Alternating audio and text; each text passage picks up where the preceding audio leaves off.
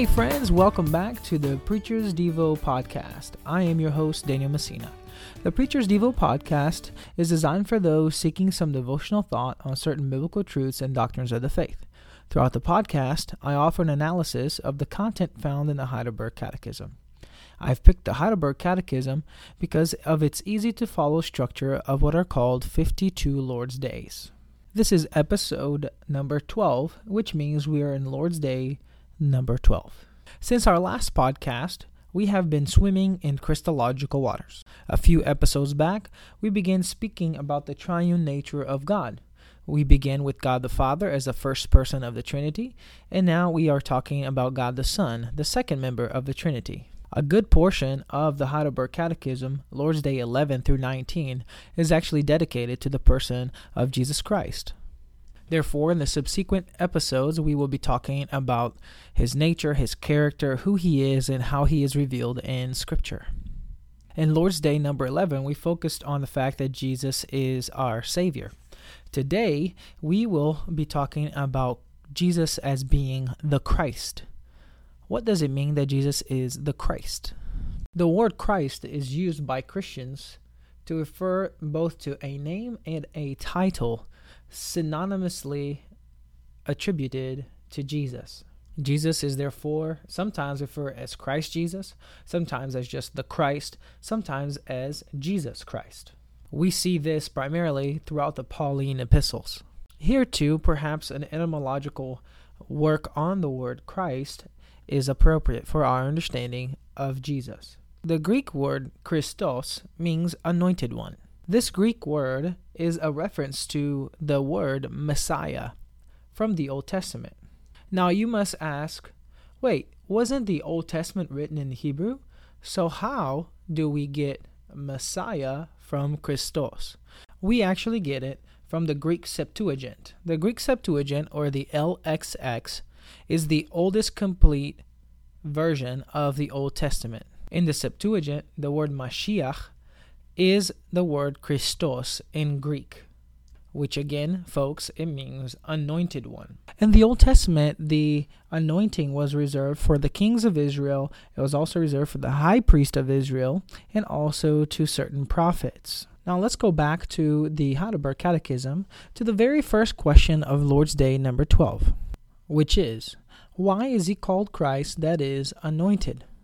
The answer given is this because he's ordained of God the Father and anointed with the Holy Spirit to be our chief prophet and teacher, who has fully revealed to us the secret counsel and will of God concerning our redemption, and our only high priest, who by the one sacrifice of his body has redeemed us and ever lives to make intercession for us with the Father and our eternal King, who governs us by his word and spirit and defends and preserves us in the redemption obtained for us. Note some key features here in this answer. Number one, he is ordained by God the Father and anointed with the Holy Spirit. So here we see the Trinity at work. We also see the formula that I gave you just a moment ago that prophets, high priests, and kings were all anointed. Jesus embodies all three of these offices. He is a prophet, he's a high priest, and he is a king. Notice, though, that these roles are qualified in a certain way. For instance, he is our chief prophet and teacher, he is our only high priest, and he is our eternal king. In the Torah, Moses was the greatest prophet. In Deuteronomy 18:15 though there is a mention of a greater prophet. And here's what it says. The Lord your God will raise up for you a prophet like me from your midst, from your brethren, him you shall hear. Acts chapter 3 verse 22 says that this prophet is Jesus himself. That is a testament to Jesus' role as a prophet. When it comes to Jesus' priesthood, however, he's also referred to as a priest forever. In Hebrews chapter 7, verse 21, it says, You are a priest forever, according to the order of Melchizedek. And in Romans chapter 5, there is a reference to Jesus' death as the high priest. It says, Much more then, having now been justified by his blood, we shall be saved from wrath through him. For if when we were enemies we were reconciled to God through the death of his Son, much more, having been reconciled, we shall be saved by his life. Jesus knew of his role as a prophet, and also he knew of his role as a priest.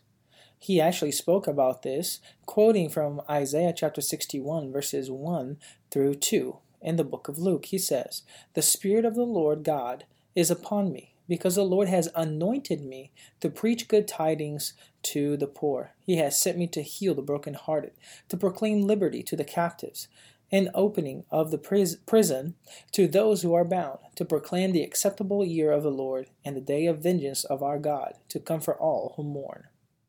And finally, if we look at the kingship of Jesus, we see plenty of evidence throughout the Old Testament pointing to this king type figure, this Messiah. And this Messiah we know, as revealed in the New Testament, is Jesus. Psalm 2, verse 6 says, Yet I have set my king on my holy hill of Zion. Throughout the Gospels, we see that Jesus came to bring about a kingdom. A kingdom has a king. That king is He that king is Jesus, who has authority over all of his kingdom. Listen to Matthew chapter 28, verse 18. It says, And Jesus came and spoke to them, saying, All authority has been given to me in heaven and on earth. Further, throughout the Gospels, we see that at Jesus' birth, he is crowned as king. We also see that he is also crucified as king. And finally, at the end of the New Testament, we see that Jesus is referred to as the King of Kings and Lord of Lords. As a matter of fact, Revelation chapter 19, verse 16 says that Jesus has a tattoo. In other words, here's what it says. Verse 16 of Revelation chapter 19 says, And he has on his robe and on his thigh a name written, King of Kings and Lord of Lords. So, what difference does this make to us? Well, it makes all the difference because those who are of Christ are called Christian.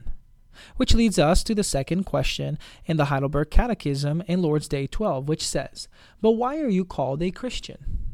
Obviously, being called a Christian is a mark of identification with the person of Christ. The Heidelberg Catechism answers it this way Because by faith I am a member of Christ, and thus a partaker of his anointing, in order that I may also confess his name may present myself a living sacrifice of thankfulness to Him, and with a free conscience may fight against sin and the devil in this life, and hereafter in eternity reign with Him over all creatures. A few remarks here are due.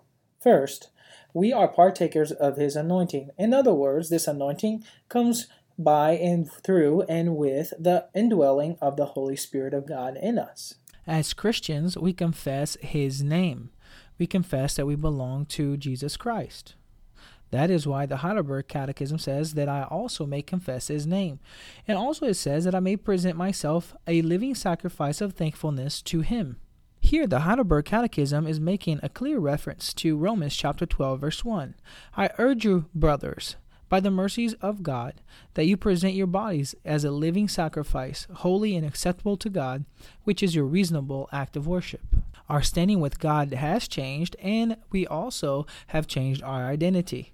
Look at 1 Peter 2 9. It says this But you are a chosen generation, a royal priesthood, a holy nation, his own special people, that you may proclaim the praises of him who called you out of darkness into his marvelous light. And notice again what Revelation chapter 1 Verse 6 says, And he has made us kings and priests to his God and Father. To him be glory and dominion forever and ever. Amen. Since as Christians we identify with the person of Christ, we must stand against everything that he stands against, namely the two main enemies of God that is, sin and the devil. We must not casually look at sin and we must not casually treat the devil. We must fight against sin, to hate it, and to fight against the devil in the spiritual warfare that we engage on a regular basis. And let us remember the words of Paul in Ephesians chapter 6 verse 12. For we do not wrestle against flesh and blood, but against the principalities, against powers, against rulers of darkness of this age, against the spiritual host of wickedness in the heavenly places. Well, folks, thanks for listening to the Preacher's Devo podcast, episode number 12. I am your host, Daniel Messina. And until our next podcast, stay encouraged, encourage others, and keep growing.